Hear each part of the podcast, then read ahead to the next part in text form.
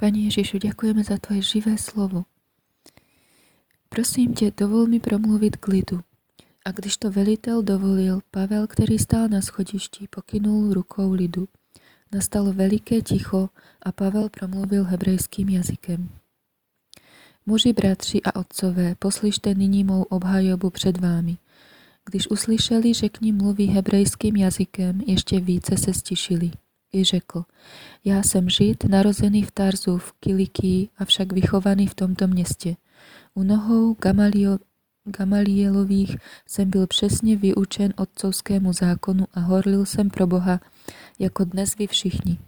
A pronásledoval jsem tu cestu až na smrt, muže i ženy jsem spoutával a dával do vězení, jak mi může dosvědčit i velekněz a všichni starší. Od nich jsem přijal dopisy pro bratry a šel jsem do Damašku, abych také ty, kteří byli tam, přivedl spoutané do Jeruzaléma k potrestání.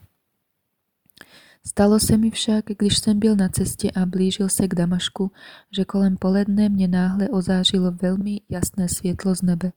Padl jsem na zem a uslyšel jsem hlas, který mi pravil. Saule, Saule, proč mě pronásleduješ? Já jsem odpověděl, kdo jsi, pane? Řekl mi, já jsem Ježíš Nazarecký, kterého ty pronásleduješ. Ti, kdo byli se mnou, uviděli sice světlo a ulekli se, ale neslyšeli hlas toho, který ke mně mluvil. Řekl jsem, co mám učinit, pane? Pán mi řekl, vstaň a jdi do Damašku a tam ti bude řečeno všechno, co ti je nařízeno učinit.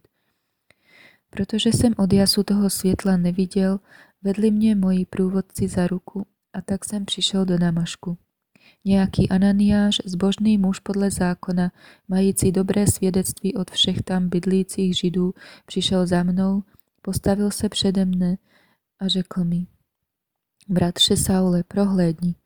A já jsem v tu chvíli na něho pohlédl.